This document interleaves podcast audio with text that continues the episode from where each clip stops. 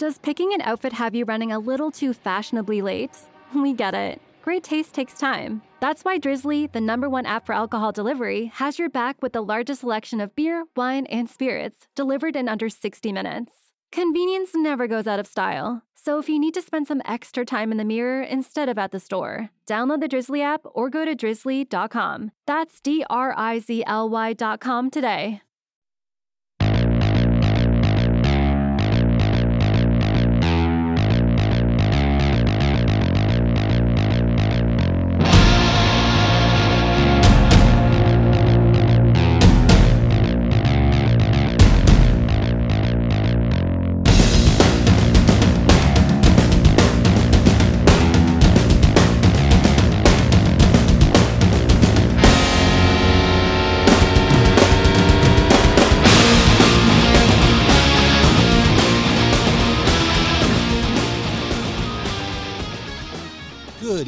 Everybody. It's Jay Scott. This is the Hook Rocks, the Ultimate Rock Community Podcast.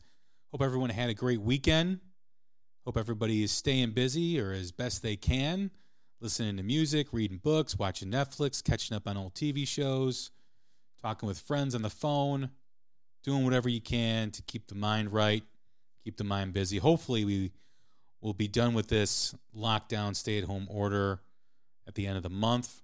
I know a lot of states like Illinois, like where I live, are at least until June 1st. I know about 20 states are in a similar spot as we are, and then other states are opening back up. Hopefully, it doesn't create a second wave and more people get sick, and then we've got to do this all over again. That would definitely not be a good thing. Nevertheless, our next guest is a repeat offender was on the show last year, late last year. He was only 14 when he did the show. Now he's a whopping old 15 year old. It is my son, Chris. Happy to have you back. What's going on? I'm doing pretty good. How about you? I'm doing good, man. Doing good. Excited to have you back. I know we were talking about doing this a few weeks ago, but here we are, ready to rock and roll. I know the first episode that you came on and did, we talked about music and how music relates to you. Perspective from a teenager. Yes, yes. It was raising a rock and roll kid. But you and I have attended a lot of concerts together as you've grown up. From the very first concert when you were five years old with Butch Walker and Loxley out in Newport, Kentucky, which was an all ages show, to shows like Iron Maiden, Metallica, Greta Van Fleet, Tyler Bryant, Foreigner Whitesnake, Judas Priest. You've been to your fair share of great shows. And I guess that's what we want to talk about today is what your reaction was on your first show and how do you feel whenever you're going to a rock and roll show?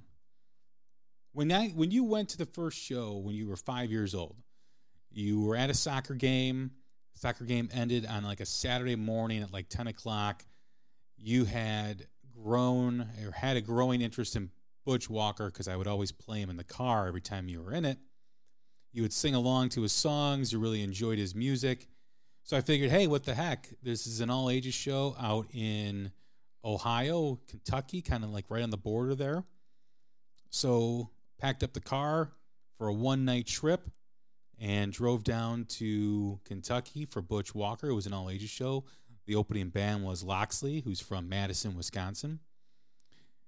So, what was that like walking up to that club, to that theater, whatever you call it, and knowing that you're going to see a rock and roll show? What What did you think it was going to be like?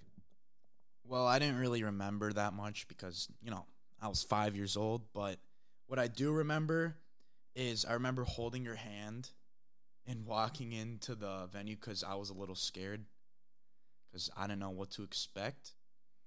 But the first thing I did when I walked in there is I looked up and I looked at the tall ceiling and I looked side to side, saw the different the the whole variety of people, the whole variety of crowds, women, uh, older children, men, you know, just all bonding, all having having a good time together and getting ready to experience the show. Do you remember walking up and having the Butch Walker drummer introduce himself? I think it was Darren Dodd at the time. And as we walked in, we were kind of waiting in line as they kind of pat you down or make sure you don't have anything on you that you shouldn't have. And he was kind of sitting outside the venue and he came up to you and he was like, Hey, how old are you? And you were like, I'm five. Do you remember that? I do remember having a conversation with him, but I do not remember the context. Again, I was five years old. so I just remember him being a nice guy, totally accepting of a five year old coming to a concert. Looking back at it, it was pretty cool. Yeah, he said to me, he's like, "Oh, Butch is gonna love that he's here. He's uh, he's gonna get a big kick out of it." And sure enough, he did. The first act or the first band that you actually did see was Loxley, who you really connected with. And for those that don't know who Loxley is, they have a song called "The Whip," which is a very popular song. It was part of the American Family Insurance commercial. They also I think for those out in Columbus or the Ohio Yep. area who've Columbus been- Blue Jackets. yeah, it's their goal song. Um, so they had some some decent success with the song. I'm sure they made a heck of a lot of money with commercials and whatever they did with it. But they were kind of a Beatles esque with a little bit of a Weezer's edge to them, and you immediately enjoyed them. You you really liked them. Well, I mean, as a five year old, seeing their whip music video for their hit song with the paint going around and everyone jumping and, you know, guitars smashing, banging on the drums, I was like, wow, this is really cool. I can't wait to see them live. Yeah, that is a very fun video. I mean, for someone I mean, five I- years old, I would get, totally see how that would resonate with them. I still get excited like I'm five years old when I still see that music video. So, Well, that was one of the first things that you saw. So that's always going to have a connection with you. Just like when I hear Don't Stop Believing by Journey or if I hear Running with the Devil by Van Halen.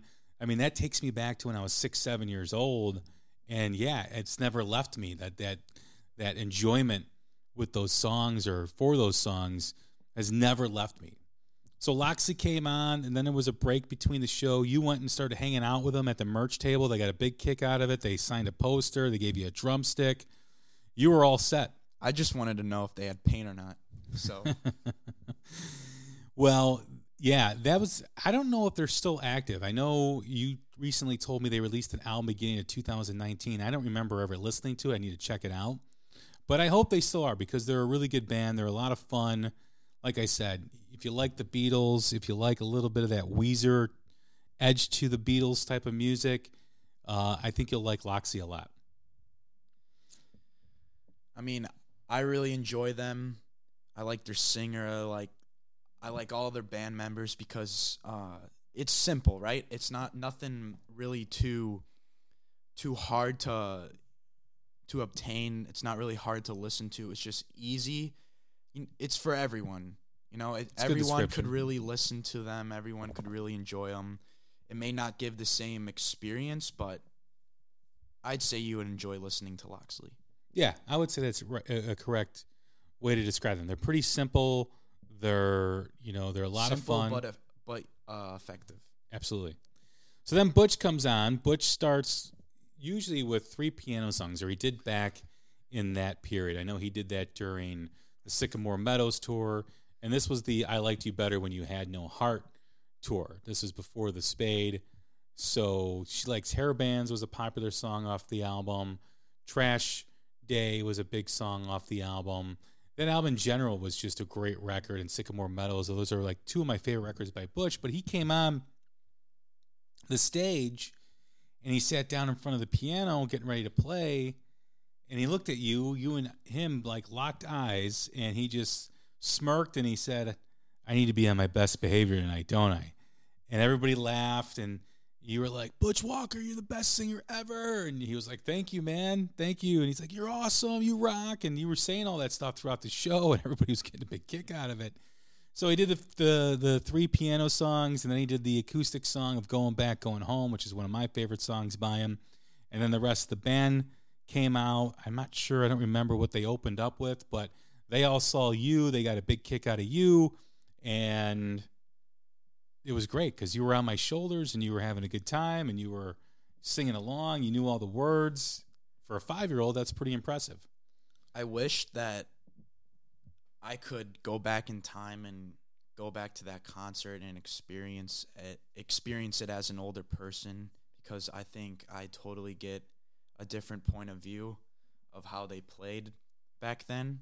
But I don't think you were you would be able to hold me on your shoulders like you did when I was five. no, so yeah, yeah, you're six feet tall, and yeah, I would, I would, I would be in a lot of pain doing that. A few broken bones. Yeah, absolutely, and, yeah, and, and a lot of sore muscles. maybe but- maybe a more few.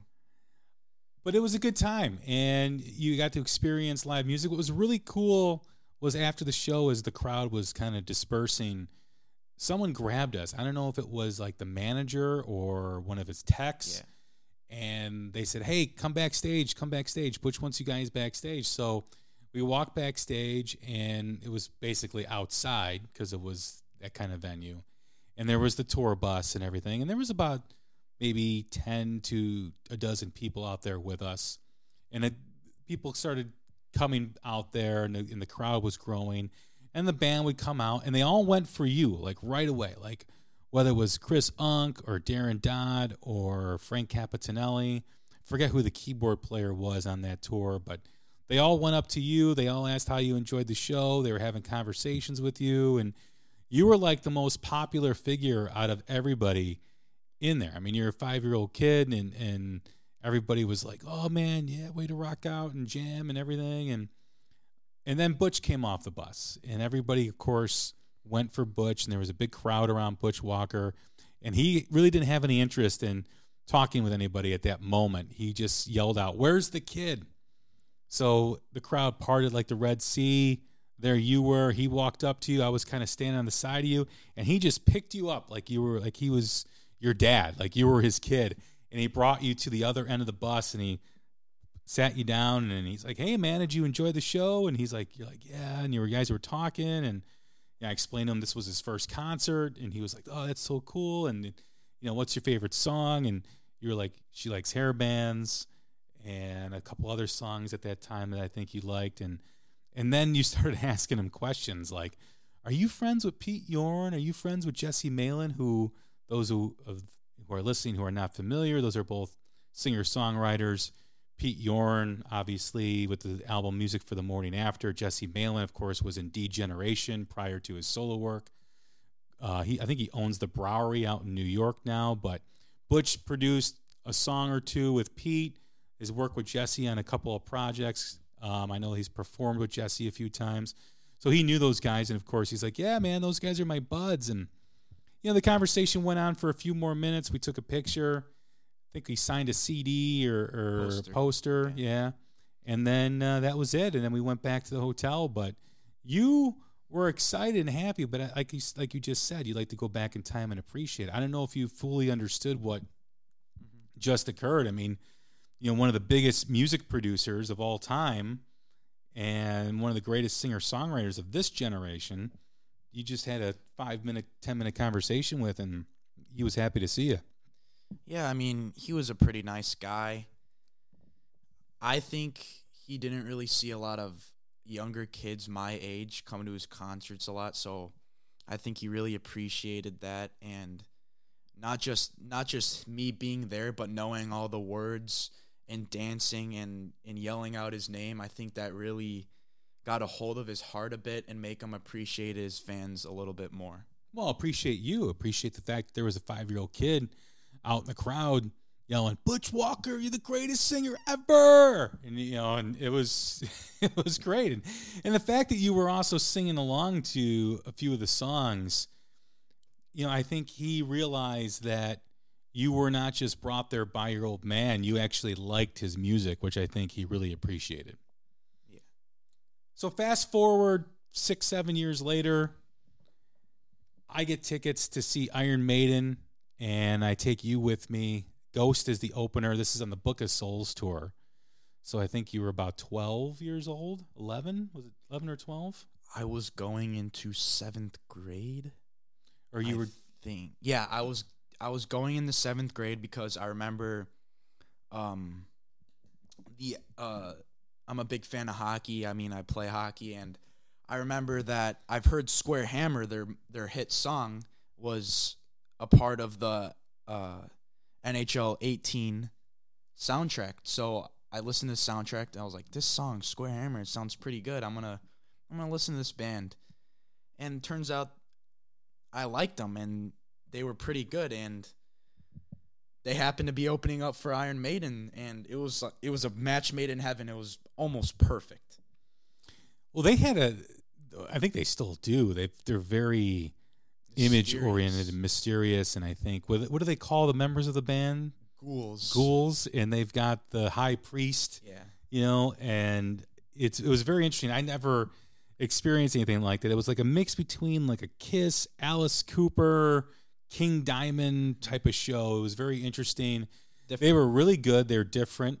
Um, in fact, I think they're even playing their last album that came out in 2018 was an arena tour for them. So they were playing small basketball arenas across, and I anticipate them to release something shortly. I know, obviously, 2020, some bands have put their releases on hold because of COVID 19. So we'll see if they do, in fact, release anything later this year, early part of next year. But that was an interesting show because it was at the Hollywood uh, Casino Amphitheater, which is in Tinley Park, Illinois. It's about 40 minutes outside of Chicago. And it was a great crowd. We got there. We went to dinner first. And when we were eating dinner at the restaurant, which is not too far from the show, there was a bunch of people in maiden shirts. And I think you were kind of awed by that because everybody had like their gear on. And we got to the show, we got into the event, and you wanted to get a t shirt. So you got your Iron Maiden I shirt. I wanted to get a ghost T-shirt, but I know my mother wouldn't like. yeah, because so the whole thing with the upside down cross and everything, I don't know if that would have went over very well. I wouldn't see that shirt ever again. Yeah. Well, we haven't seen the Iron Maiden shirt either. So, um, That's a different story for a different time. but it was amazing because I hadn't seen Maiden since 98. So, you know, this is probably, you know, 19 years, you know, it's not 19, 17 years later. I'm seeing Maiden on the Book of Souls tour, and they were extremely loud. You know, Ghost put on a great show. They were really entertaining, but Maiden came out and it was like, holy cow, they're loud. And I and I kind of remember that, but I kind of forgot at the same time. And they put on a great show, the typical Maiden show. Eddie was on stage. They had, you know, the imagery in the background. Bruce Dickinson sounded great. The band sounded great. There was the mosh pit. Uh, the crowd was electric. And of course, walking out of there, I couldn't hear a damn thing. Yeah, same thing with me, but I got to see more of a variety, more of a different crowd than the Butch Walker concert and you know, I was getting a little more into that music genre with the heavy metal as if you'd call it. But regardless, they they they played a phenomenal show no matter what their age was. I mean, how old are they? 60? Yeah, they're in Yeah, their they're getting 60s. up there. Yeah, They put up a pretty good show yeah. for their age, and I was I was blown away because I didn't think that they were gonna they were gonna do that great of a job, but holy cow!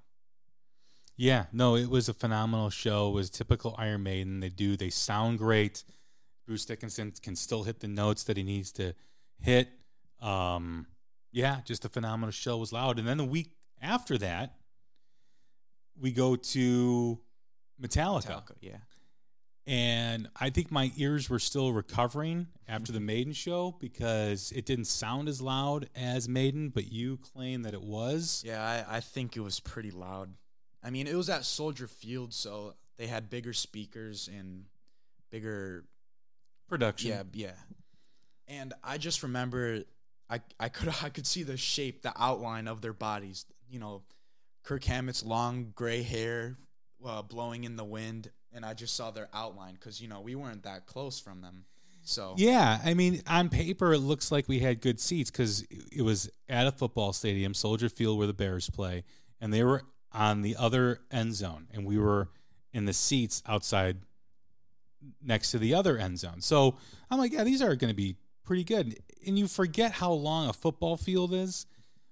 So I'm sitting there and I'm watching. I'm like, yeah, these are all right seats, but you could, you know, you could see them a little bit. They look like ants. And we were basically watching big TV screens. And they had the mosh pit in front. They had the general admission that you could go down if you wanted to go down there and do it. But you know, like the Iron Maiden show, the crowd was a little rowdier than the Butch Walker show. I mean, a lot more drinking, a lot more craziness. I mean, both shows, you know, we had pot smoke being blown in our faces, and it is what it is. It's a rock and roll show, but I didn't really make a big deal out of it because I didn't want you to think it was that big of a deal. But you know, it was just a, it was a typical metal show. I mean, Metallica one week, you know, Iron Maiden prior both shows. I mean, both at bigger places. I mean, Hollywood Casino obviously, I think it's eighteen thousand people or twenty thousand people around that, where Soldier Field is like sixty something, and you could see the the mountain of people like all the way up yeah. to like the high. I mean, that was really kind of cool too. But yeah, I don't know if I'll do another big show. I think that was the last one for me, um, just because I don't want to pay all that money to watch screens. I agree with you you know, with the big, with the bigger concerts and the bigger shows, depending on where you are when you're viewing the concert, you're gonna have a different experience than say the guy at the other end of the football field. So, you know, you, some people may like the big shows because they like the they like it loud, they like it big, and you know, good for them. But in my case, I don't think I'm really gonna go to another stadium concert again unless it's a band I enjoy or a festival. Well, we had plans to go to the Motley Crue show this summer. Obviously, it's only a matter of days before that gets canceled. It's kind of just a formality now, and that's at Wrigley Field, which I hear the sight lines are not the best. I mean, it's a baseball stadium. It wasn't made to see concerts at, but you know, that's a band that has kind of had a resurgence since the movie The Dirt, which I think by now you've probably seen a few times. Yeah. More than a few. Sure, sure. So that's an interesting band because that's if you read the articles like Forbes magazine, which is a in, a, a, magazine based on financial advice and financial articles that people read for investing. They had an interesting article online about Motley Crue, how the demographic changed from 35 to 50 people who were streaming their music and buying their music to now like 18 to 31. So that movie, The Dirt, had such an impact on changing their audience and bringing in a younger audience. And, you know, you and your friends have seen the movie several times. And obviously, it's a very talked about movie. Has that grown the interest with the band Motley Crue with you and your friends? Definitely. And I think I could say I could say this as representing the teens or the youth. I think the majority of kids or teens, whatever you want to call them, I think they know of Motley Crue. I think they know a few songs. They they may or may not have seen the movie, but the Dirt really really skyrocketed their their album sales. I think it was number one on the Apple Store. I, you're probably right. At that yeah, point. I know the song "The Dirt" was really popular. Yeah, you know, if you just go up to someone random my age and I ask them, "Hey, you know Motley Crue? You ever heard of them?" They'd say, "Yeah, I know him. I know a few songs." So I think that movie was really important to music history because it was different. It was a little obscene. It was out there. Well, I mean, I lived through that whole generation, so I remember when that band was doing all those things that were in the movie. I remember, you know, the car accident with Vince Neil. I remember him going to court. I remember reading Circus Magazine mm-hmm. or Hit Parader that were big mm-hmm. magazines back at the time um, covering that story, which was a tremendous story. I remember when Nikki Sixx died and was brought back to life. I remember all that going through or going on while I was a young kid. What's really interesting is because you mentioned on the previous podcast of how kids your age are more inclined to listen to hip hop because hip hop has that mm-hmm. that obscene. Well, I don't know if it, I would call yeah. it obscene, but I would just say it, it, has the the parents saying no to it. Just like when we were young kids, we had our parents saying no to Ozzy Osbourne, no to Motley Crue, no to Iron Maiden, no to Kiss, no to all these bands because of the subject matter of the songs or the album covers that they had. So whenever you tell a kid that you they can't have something or they can't watch something, they make it a project or a mission to listen to it or go see it. Piss Hence, them off as much as possible. well, hence when I said that you couldn't watch The Dirt because you were too young, you I were. I knew. It, I watched it the week later. I knew you were eventually going to watch it, but you know, watching that movie with your old man, I mean, Yeah. you know, I, I don't know if I, I would jive with that, but I knew sooner or later, being the age you were, I mean, you were 14 when that movie came out. You know, you were in eighth grade. I remember being eighth grade myself, so I figured at some point you and your friends were were going to watch it. Now, how that correlates to the stadium tour is I don't think Motley Crue would have been able to do a tour like that without that movie because I think that movie gave them a resurgence in popularity, especially with people your age and a little bit older, which is what you want in a band or, or you know a band wants that demographic because that's the demographic that's going to grow and continue to see you as they get into their 30s, 40s and 50s. Well, I mean, some of the actors in the dirt, like Machine Gun Kelly, I'm pretty sure a lot of you have heard of him. He's a big rapper, big time producer of rap, and he was phenomenal in the movie. He played Tommy Lee pretty well, and I think that drew a lot of attention because the youth, the youth are the youth are more into hip hop now than rock. So they saw, oh, Machine Gun Kelly's in this movie with in the '80s with uh, with uh, quote unquote burnouts and all these other guys and partying and such. So I think that kind of attracted more more people to watch the Dirt. And I agree. and uh, I think that if you put out more movies with older bands, I think it's gonna have a massive resurgence, like with the Dirt, because you're gonna have all these youth and young people coming in, listening to that music, and experiencing what you guys experienced when you were kids, or on the lines of it. Well, you saw The Dirt and you saw Bohemian Rhapsody. Yeah. What was the impact, or you know, compare those two movies in in how you watched them and, and how you enjoyed them? first of all, with Bohemian Rhapsody, it really wasn't mainly focused on the music as much as the Motley Crue music. The Motley Crue movie was.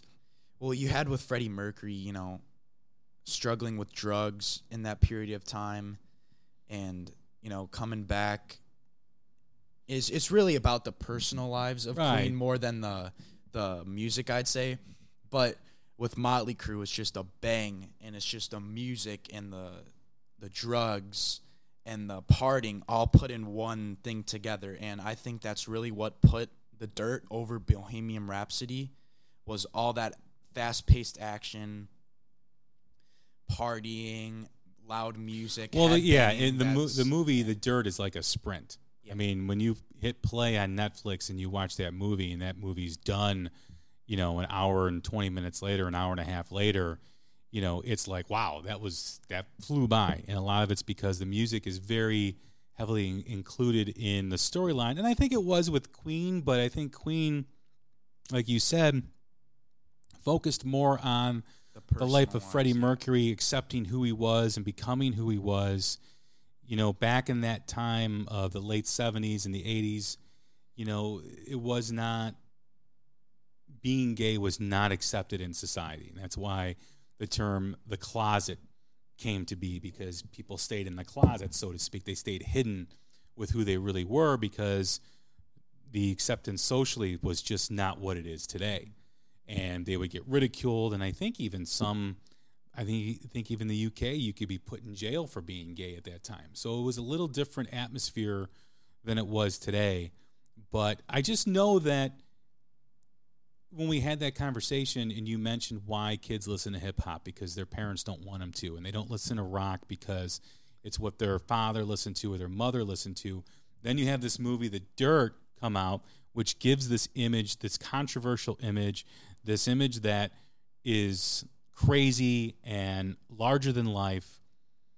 And I think if rock and roll had more of that, do you think you and your friends would be more inclined to listen to rock music? 100%. I feel that if rock artists were as crazy as hip hop artists with the act they put on And I, I I would say that rock would be more popular than hip hop because hip hop it's just really about the rapper, right? It's really about the one guy. It's, about the lifestyle. It's not you know? really it's not really about the the person who makes the makes the soundtracks or builds the beats. It's really just about the rapper. But with rock, you got the drummer, you got the bassist, you got the guitarist, you got you have the lead singer, and I think if all of the band members were almost as crazy or even more crazy than how uh, rappers act, I think you know rock could really go somewhere here in the next few years. Yeah, and I don't think you need to include the drug use in it. I mean, the drug use that was shown in the movie The Dirt, you know, was an extension of a lot of pain felt by those guys. You know, whether it was Vince Neil losing his friend in that car crash that he was the driver of the car, or losing his daughter, Nikki with his childhood, and you know the the anger that he had inside. You know, led him towards the heroin use and and and you know escaping through that. Of course, Tommy Lee, you know the stories with him and what he went through, and all the you know the you know with divorces and relationships. You know, all those guys have that pain that sometimes leads to the drug use, and when they're already crazy, when they're already the motley crew, the name fits them perfectly. The drugs just Amplifies. amplifies it, yeah, and, and, enhances it, and then just there is no boundary anymore. Not to say that there was the boundaries were very thin with Motley Crue, but I still think a rock star could exist in this era without the drugs, without that you know the needle in the arm or or, or whatever. I just think that rock stars today are afraid to be controversial, afraid to say anything, afraid to you know act a certain way. But I just don't see the hip hop artist caring or, or, or running away from controversy. I think they embrace it. So why can't rock stars do that? Why can't a singer do that or a guitar player do that? I just think the rock music coming out today is so good. I think one of the missing elements is just that larger than life personality. I don't know if it's for everyone, but at least for me, I I try to open myself to as many music genres as possible. I can go from listening to country to hip hop to rock. You know, I just try to embrace it all, try to figure out which one I like the most. And as I look through them, each as I look through each artist, they have their own different lifestyle and uh, and their different way of how they get their music out there, how how they attract different people. And I think hip hop right now, it's spot on bullseye what they're doing. They're all colorful. It's all out there, all obscene. And I think youth is the main Demographic. for music. So when when they see a hip hopper swear on live TV or yell or wear or or dye their hair bright pink or bright purple, they're gonna be like, I like that. I'm gonna I'm gonna go listen to that. Well, it's it's just the you know it's it's the angst of youth, right? I mean, you're seeing someone who's being rebellious. You're seeing someone who's going against authority, being a nonconformist, and that resonates with the younger generation. You know, the younger generation doesn't have any responsibility. They don't have any kids. They don't have any bills. They they just want to have a good time, right? They just want to hang out with their friends. And when they see something that their parents don't want them to see or their parents tell them to turn it off, it adds intrigue. It adds a mysterious element to why does my mom, why does my dad not want me to watch that? I mean, if I didn't make a big deal out of the dirt, you know, I'm like, oh, I can't wait to watch this movie. Oh, but you can't watch it. You probably wouldn't have had any interest in it. But the element of doing something that you're not supposed to do and seeing people that do things that you know are not what you're supposed to do, like in the movie The Dirt, it just adds to you want more as a kid. You want to, you know, I remember, you know, buying albums because the album covers were like Iron Maiden, Number of the Beast, or Shout the Devil by Motley Crue with the pentagram.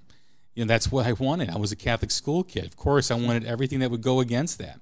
So I get it. And with Motley Crue having the stadium tour and doing that, it's it's not surprising that kids want to go see them in concert, that kids are familiar with them. I mean, if you if you ask your friends who they know more of, Motley Crue or Van Halen, who do you think they would say? Motley Crue, 100%. I mean, it's obvious. Look at what Van Halen's done over the last 20, 25 years. They've released one album. They've have they have not toured. Their music is not in commercials. They're they're not talked about. There's not a buzz about them. They they're becoming irrelevant. And as much as Dave Lee Roth has got this thing on life support system and trying to pump out stuff and doing a show in, in Vegas, being now on the Kiss tour, it's tough because Eddie and Alex, I mean, I know Eddie is sick and, you know, hopefully he stays Hopefully he gets uh, better. stays healthy and gets better. And but I just think that they just don't have any interest in. I don't know. They it doesn't seem like they have any interest in their legacy. Where I think, you know, Nikki Sixx, especially with Motley Crue, is finding ways to prolong it and keep it going. But Another thing as well with Motley Crue in the dirt is that as young boys, we look up to our musical artist by how crazy they are, how how out there, how funny they are. And like with me, I really I really think Tommy Lee is is a hilarious dude. He's funny. And that's what really made me like the dirt was how he acted in in the when he was younger because he was just hysterical laughing at most most of the time when he said a line I was cracking up dying laughing because I was like holy cow this guy's funny. And I think that's what rock needs right now. I think they need a guy that's funny that's out there that says things without thinking about it. Well not not not that but just you know being a being a young adult. Being a rock star, yeah. You know, I, I- I think that's what I, I'm saying Props to that. Tommy Lee. You know, I, I think there's certain artists and new bands that have the ability to do that, but I just think for whatever reason, they're afraid to because they're afraid to upset half their audience. They're afraid to say something offensive. I tend to believe that any news is good news, and if there's protesters at their show, they're doing something right. not everyone's gonna like them Not, and not everyone should, right? You shouldn't have to be. You shouldn't be put in a place as a, a rock musician, hoping that everyone's going to like you. So after Metallica, we went and saw. Was it Diamond Head? Jonny Lang Jonny Lang. That's right. Yeah, I had a friend that couldn't go at the last moment. I decided to take you, and he's more blues than rock. I originally saw Jonny Lang open up for Aerosmith at Alpine Valley, which was a venue up in Wisconsin that used to have shows. And trying to remember if they they still have stuff. I don't think they do, but I saw Aerosmith and Jonny Lang. Jonny Lang, I think, was 17 or 18 years old at the time and he was on stage in front of 40,000 people, 50,000 people. It was a great show. And that was the first time I saw him since that show. I've always loved Jonny Lang and his music, but you got a chance to experience it, and I think you enjoyed it. I think, of course, growing up at that time or your age at that time, you were more into the metal and to the hard rock. Right. And my music taste has changed in the last, I don't know, a few months to a year. And it'll keep changing. And right now, I'm really enjoying the blues rock, like the Black Keys, the White Stripes, and just, you know, modern blues rock. And I think if I saw Jonny Lang today, I would enjoy his concert 1,000 times more than I did. Yeah, I agree. You know, you're 15 years old, so your tastes are going to continue to change throughout your through college, through your 20s, through wherever you go, and then you're kind of going to settle in, but you're always going to go back to the music that you liked in your formative years, your junior high, your high school years. And not to say that you're not going to, you know, you're going to stop listening to the stuff that you discover in your 20s, but your tastes are going to go through a lot of changes, as did I. I mean, I always maintained rock music as my roots, as my core, and then everything else outside of that, you know, was nice and I enjoy it and I appreciate it, but I always go back to that rock music. But Jonny Lang was a fantastic show. And then after that, who was who was that? Black Veil Brides and Asking Alexandra. Yeah, but that was your show. You wanted to go see them. I had no idea Black Veil Brides or Asking Alexander. I've heard Black Veil Brides um, like I said before, with because I'm very invested into sports and hockey, and one of Black Veil Bride's songs actually was in the end was in one of the NHL 14 soundtracks. So I really that's where I really that was basically my first one of my first metal songs I've ever heard was playing video games on the PlayStation there. So I've then a few years later Well, you my- got this. Well, yeah, yeah, yeah. My a few years later, my friend uh, from my old school really introduced me to Black Veil Brides, and that's that's where it took off. That's where my heavy metal phase really went off there, and I got into bands like Asking Alexandria, Crown the Empire, you know, all those guys. I really still appreciate. Is it those- asking Alexander or asking Alexandria? You could say it both ways. Well, I went to that show with you, and that was at a smaller theater. It was at the Riviera Theater downtown Chicago. So it was much different vibe than Soldier Field or the you know the Hollywood Amphitheater. And the thing is, with that concert, is there was no middle-aged fifty-year-olds. There's no I. I think you were the only one there with gray hair, if I'm re- remembering probably right. exactly. Probably right. And I just remember all kids my age were there, and I liked it. It was a pretty good concert. I mean, I like I like Asking Alexandria. I like Black Veil Brides. Asking A- Alexandria really does a great job of releasing music from when they formed. I mean, they've they've put out many albums since their Stand Up and Scream album when they first first came into the music industry. So I really give them props to putting out albums like it's like it's nothing. I think they really do a great job of that. Yeah, it's not really my taste. I mean, I do like Black Veil Brides probably more than Asking Alexandria, but because I think you know, Andy Biersack um, has a much better voice, Oh yeah. and I don't really like the screaming. I don't. I don't really get into the thing that. is with asking Alexandria, they don't. They they just released a few. They released a few songs on their uh, EP, and I don't think any none of them have screaming in them. So, I think that was really different. I do enjoy this EP. It's called Down to Hell. I recommend it. It's it's heavy is that their latest one? yeah, there's not a lot of screaming in there. It's just it's just you know it's it's a heavy metal EP. You know, it's not like screaming. So Now, I, I I suggest you guys check that out. now I think after that was when we saw Diamond Head. Mm-hmm. And that was at the Forge, which is in Joliet, Illinois, which is about 45, 50 minutes outside of Chicago. And it was a small venue, probably the smallest. The Forge. That's my favorite place to go see a concert. It's a great place to go see. it. It's just too damn far away. But it was probably the smallest venue that we had seen a show at. I mean, Butch Walker, I mean, that place was bigger than this. The Forge is, is a pretty small club, but it's a really kick ass club. I, It can only hold like 300, 400 yeah, people. I would say 300 max, Yeah, 250, 300. So we got there. And there's like nobody. There's there. like 50 people there. And you were like, oh, this is going to be bad. There's only 50 people here. I'm like, no, this is going to be great because we're going to be right up front and we're going to see a great show. And that's when you got introduced to the band Erico, who became one of your favorite bands. Yep. Um, and they've been on the new music spotlight here with the Hook Rocks. one of Great the very guys. first- yeah, awesome very guys. Very nice. One of probably the nicest musical artists I've ever met.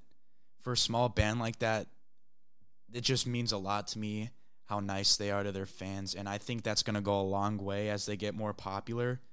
So, I'm a big fan. Yeah, it's a band I'm definitely rooting for because I like that old school metal type of sound, like Armored Saint and Priest, and those really you know driving riffs. Like it sounds like a locomotive. I really like that kind of stuff. I love everything about the band. I'm, I'm really rooting for them. I know when we spoke back in late summer, early fall, I believe it was.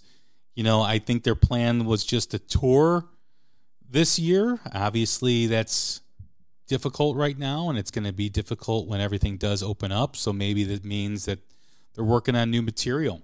Well, they just released an album this past fall, so Yeah. 2019. Yeah. So we'll see what happens with them. So I would really love to I do look forward to seeing them again, again in, in person. Yeah, they So, had a they had a gig. I think in um, Arlington Heights. They no, it yeah, was it, it was at um, the place in Dundee called the Rock House, and it was an all ages show. You haven't been there yet, but um, I was going to take you to go see that, but I don't think that's going to happen because of COVID nineteen. But there will then- be another day. yeah, and then Diamond Head came out and put on an amazing show, and that was really cool about them is they really interacted with their fans afterwards. They were signing autographs. You got a picture with Brian Tatler, and that was that was awesome. That was great. The thing, uh, the reason why I like that venue so much, the Forge, is because whenever, whenever I go back, I just go immediately for that stage because you could really it, it it it's truly something to see in person. I mean, there's not a lot of words to explain it because there's so much space in there for a small for a small venue. I mean, you can see the guy. You're like almost face to face, like three or four feet up, three or four feet apart from each other. So that's why I really like that venue, and you know, I look forward to see other bands in there. Well, we saw. Tyler Yeah, Bryant, Tyler Bryant. and then you got to meet him at the He was show. a, he was a nice guy. Yeah, he was awesome. He gave you the picks. He asked you if you played guitar. You said yeah, and he reached in his pocket. He gave you like what Still two have that pick. Yeah.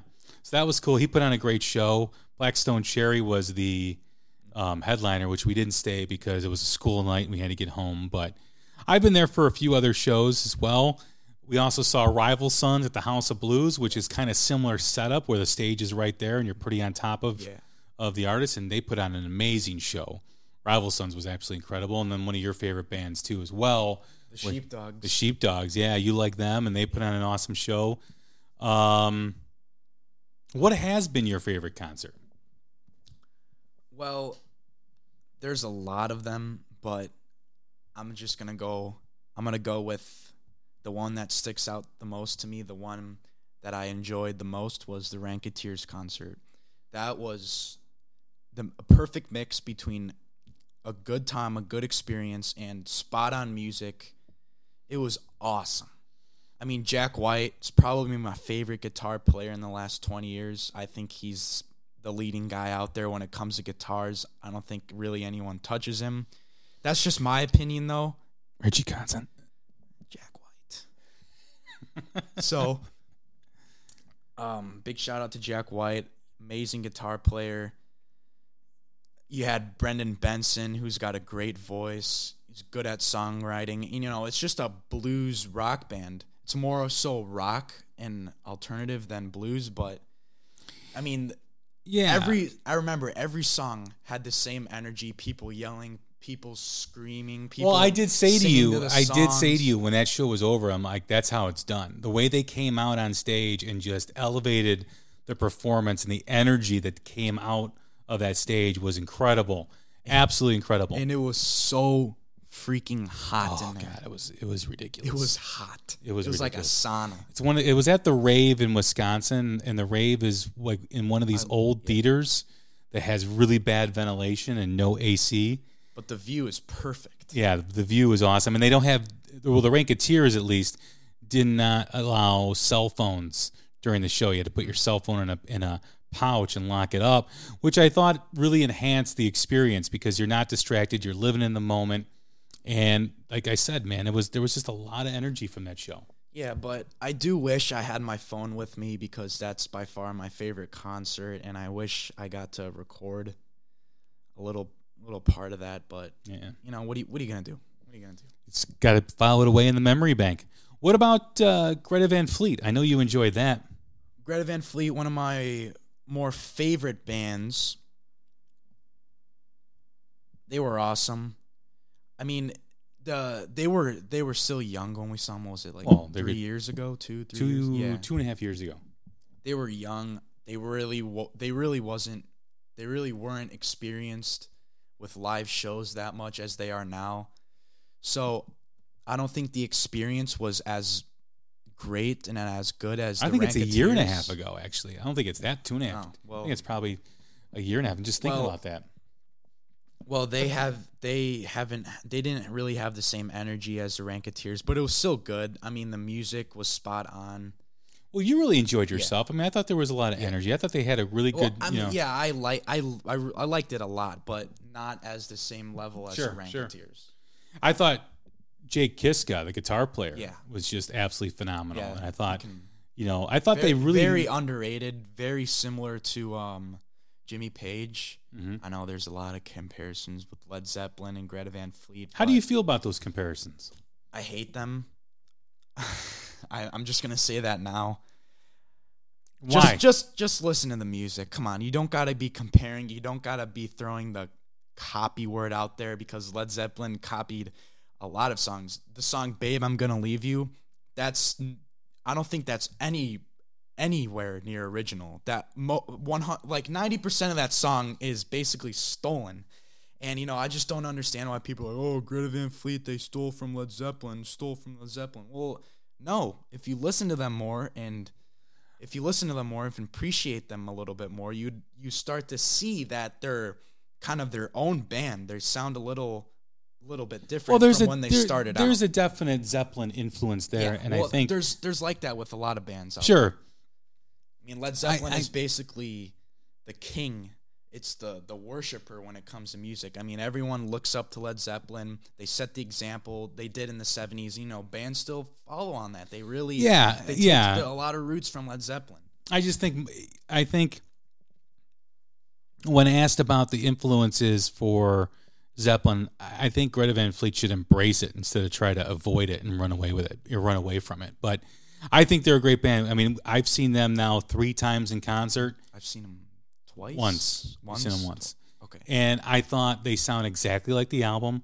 I think this idea that they're they're a poor live band is couldn't be farther from the truth. I think they're great. Um, so I enjoyed the show. I, I went. It was when they played Chicago three nights. I went to two of those shows, and then I saw them in Lincoln Hall, which is a small two hundred people, two fifty people um, capacity, which is also where I saw Tyler Bryant and Temperance Movement, and also Samantha Fish. But yeah, I thought Greta Van Fleet put on a great show. What about when you saw Priest last summer? Well, you were not there. Yeah, I was in the hospital. Yeah. But I liked that concert because I really I really saw that Priest was doing what their fans wanted and I think that's another problem with rock, but we're not going to get into that right now. They really they really care about their fans and they they didn't really play any of their hits in that concert. They played a couple, but they, No, they, they- really focused on their deep their, cuts their on that semi show. their semi popular songs were played and i think I, I looked left to right and i saw people like rocking out and you know just taking them back to when they were 13 14 years old like me and playing those semi popular songs that are so underrated so good so well put together and i think that was very special and something i was glad to be a part of What'd you think of the metal god, Rob Halford? awesome. I love Rob Halford. I think he was one of the best metal singers out there. Judas Priest, one of my favorite metal bands out there. I could see him anytime, any day, any day of the year, any day of the week. I Yeah, I'm, they were- I'm down to go see Judas Priest. I've seen them. I, I saw them the previous April. You saw them last May. I saw them in April in Milwaukee, and I had tickets. I was going to take you, and I felt ill. I ended up in the hospital, and my friend Uncle Pat stepped up, took you out for some pizza, took you out to the show, and you guys had a good time. Yeah, I mean, playing those semi-popular songs, I think really made the concert. Yeah, really That's a unique special. thing, you know, and, and Priestess does a good job of that. They recognize that their fans want to hear some of the hits. I think they did Living After Midnight. I think they did Green Manalishi, but they did like Out in the Cold. Yeah. They did Dissident Running Aggressor. They did, Yeah. you know, all these songs that were that don't get played a lot or they don't play them a lot live and and it's nice to see that a band does that. Priest does recognize that. You've seen some other really good artists too. I mean, you saw Ace Frehley. Yeah. um, which you thought was pretty cool because he kept Mm-hmm. throwing picks out to the crowd. by far one of the funniest musicians of all time. He's, I mean, after every song, he'd crack a joke or say something that'd make the crowd laugh, and I thought that's something rock needs now. They need, Yeah. they need something where they're more casual. It's not like there's a lot of pressure on them. Ace Frehley really does a great job of relie- relieving the stress and pre- pressure off shoulders and putting on a good show. Yeah, I think he does, man. He, I mean, I've seen him, seen him with Kiss. I saw him solo. I don't know. I, I mentioned that '87 concert, and then I saw them at. I saw him with Kiss during the reunion show, and then I saw them this last time. I'm trying to remember if I've seen him before that or another time. I can't remember. And then, of course, we saw.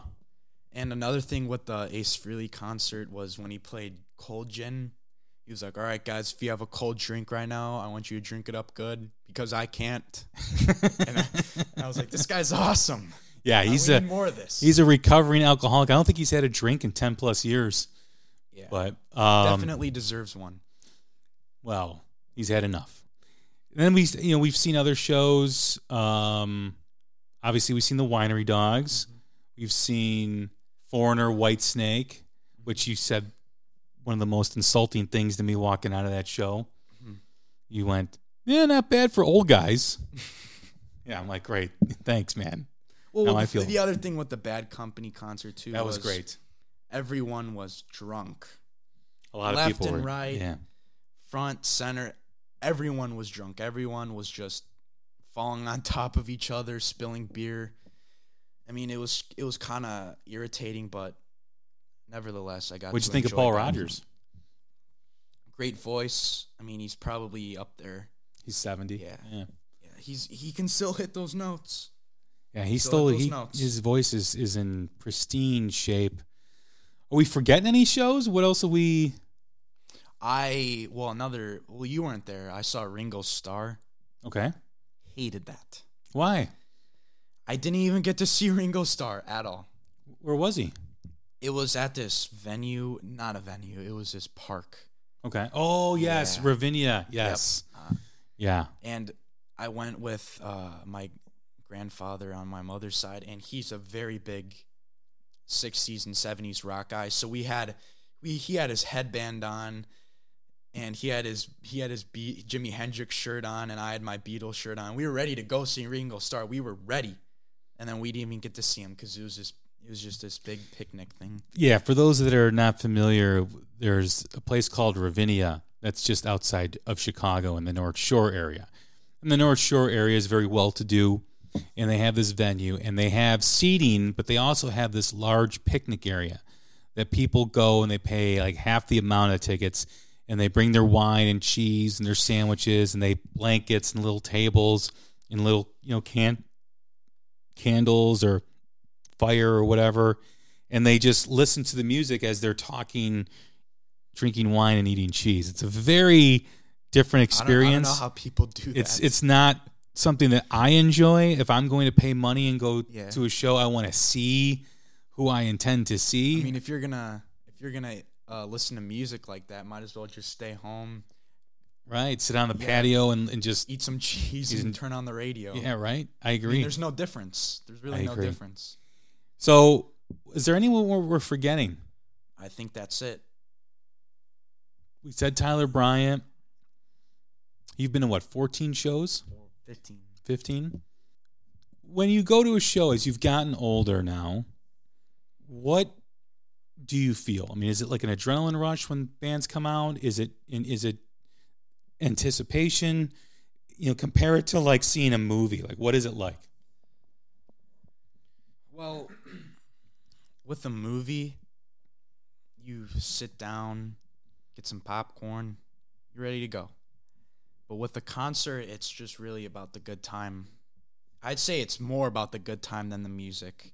And bands that bands that really show that they're having a good time, really controlling the crowd is better than bands that play exactly like the album for an experience. I think that the the bands that really just get the crowd going, get them fired up, get the get the vibes going is just really just really sets up set sets them over the bar if that makes sense. No, the music, it does. The music part is still it's it's still good. Well, you don't want the band to completely play like crap. Well, yeah, yeah, that that too. But I mean, you know, I like I like it when both the experience of the music is good and the energy is Right. good. That's like what the Raconteurs. Raconteurs, I felt did that. I felt like Iron Maiden does that. I Mm-hmm. feel Priest does that. I feel- I mean, the majority of bands do that. I mean, there's not many bands on the list that we've seen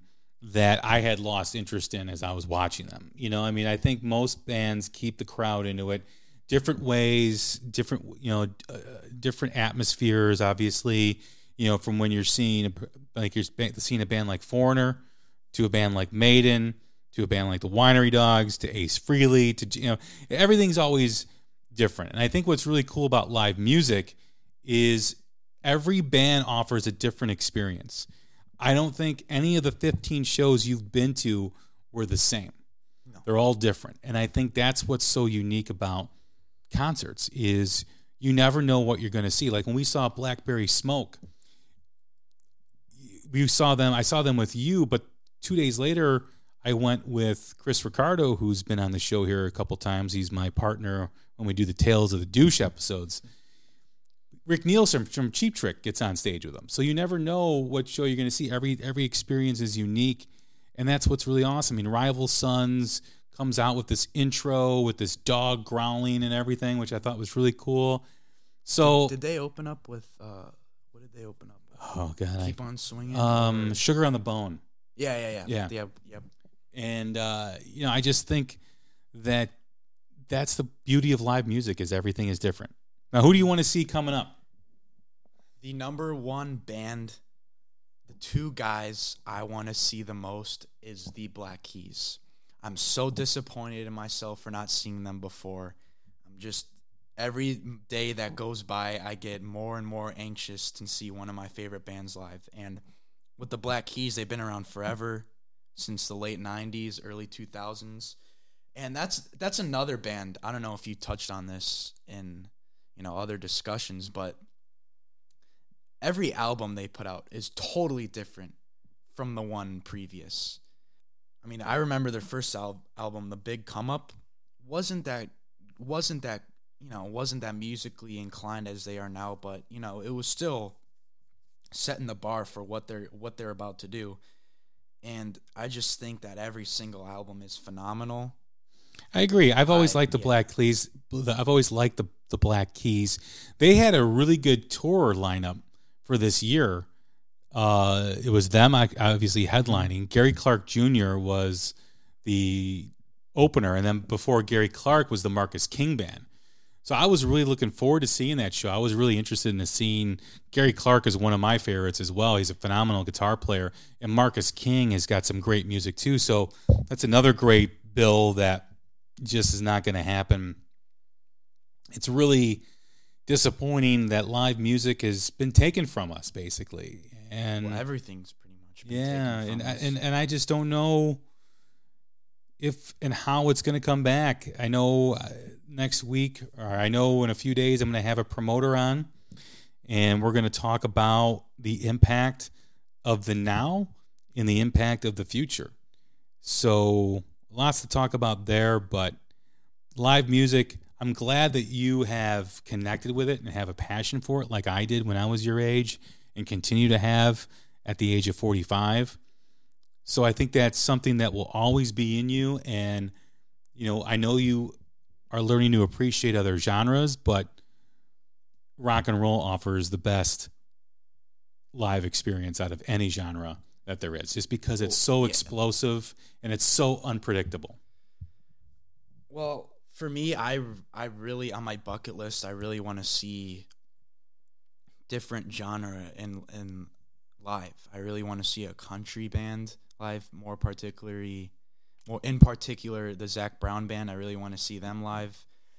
I want to see a few hip hop artists. I want to see how their concerts are, and I just really want to compare and just really embrace it all. And like I said before, I'm not really encased. I'm not really hiding behind something when it comes to music. I'm really open to anything. Well, besides uh, Christian, Christian con- contemporary. Yeah. Well, I'm just really open to everything. I'm not behind a rock. I'm not behind a boulder. I can really go for anything: country, hip hop, jazz, blues, rock, metal. I know be everything the you really sponge be the sponge i mean i had that conversation with you last year about your guitar playing, and I said to you, you know, the more different types of guitar players you listen to, the better guitar player you're going to be because it's going to be part of your influence. And the more you put in to you and in in your development, the more and the different styles are going to come out. So when you listen to Jimmy Page, you listen to Jimi Hendrix, you got to peel back the orange and say, well, what do they listen to? What what inspired them? And then that's stuff, stuff like John Lee Hooker and you know Elmore James and all the great blues players that came before. They were all inspired by that. So it's glad to see that you're listening to that stuff and have an appreciation for it because that's just going to make you a better musician. Well, and if there's any bands that you guys think that I'd enjoy, please let me know. I'm really hungry during, especially during this quarantine. I'm really hungry to find new artists out there. Go check out Gary been, Clark. It's been boring for all of us. I don't think anyone can admit that it's been this has been fun. And I'm just really looking for new music to listen to. So please let my father know or do what you got to do, but I really just comment, yeah. yeah. Go listen to Gary Clark. That's a that's a good great guitar player. I think you'll enjoy him. Well, anyway, Chris, it's been a blast. Glad to have you back on. Glad that you did the show. My pleasure. I have enjoyed going to all these concerts with you. Hopefully, someday we can restart, hit the reset button, and go to some more. Mm-hmm. I hope those days are upon us sooner rather than later. But like I said, you know, I'm glad you have the connection with live music, and I hope you continue with that. Thank you for having me on. I do look forward to being on this podcast again. And uh, wait, wait, can I say the outro? I want to say the outro. I want to say the outro. Come on. Well, Come on. How do you say the outro again? You don't even know how to say it. Yeah. This has been Jay Scott from the. Oh, you say you say. Well, th- thanks again for doing it. I'll let you take over here in the end. Once again, everybody, this is Jay Scott. Okay, wait. What do you what do you say when this is Jay Scott? This is the Hook Rocks. Thanks all for listening, and we'll talk again soon. Uh, this is Jay Scott well, from. You say, well, you say, okay, okay. You say Chris Scott. This is Chris from the Hook Rocks, and have a good day. Listen to some rock and roll do what you got to do. Peace. And we'll talk again soon.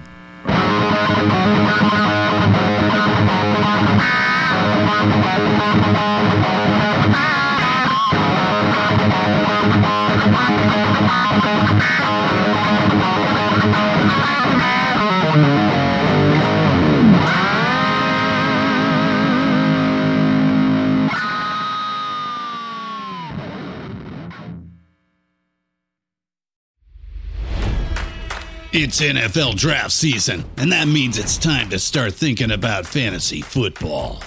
FantasyPoints.com features industry leading experts and prognosticators using proprietary hand charted data to help you score more fantasy points. FantasyPoints.com is the place to go for whatever kind of fantasy football you play. Whether you play fantasy football, daily fantasy sports, or do a little bit of everything, Fantasy Points has the meticulously researched content to guide you to victory.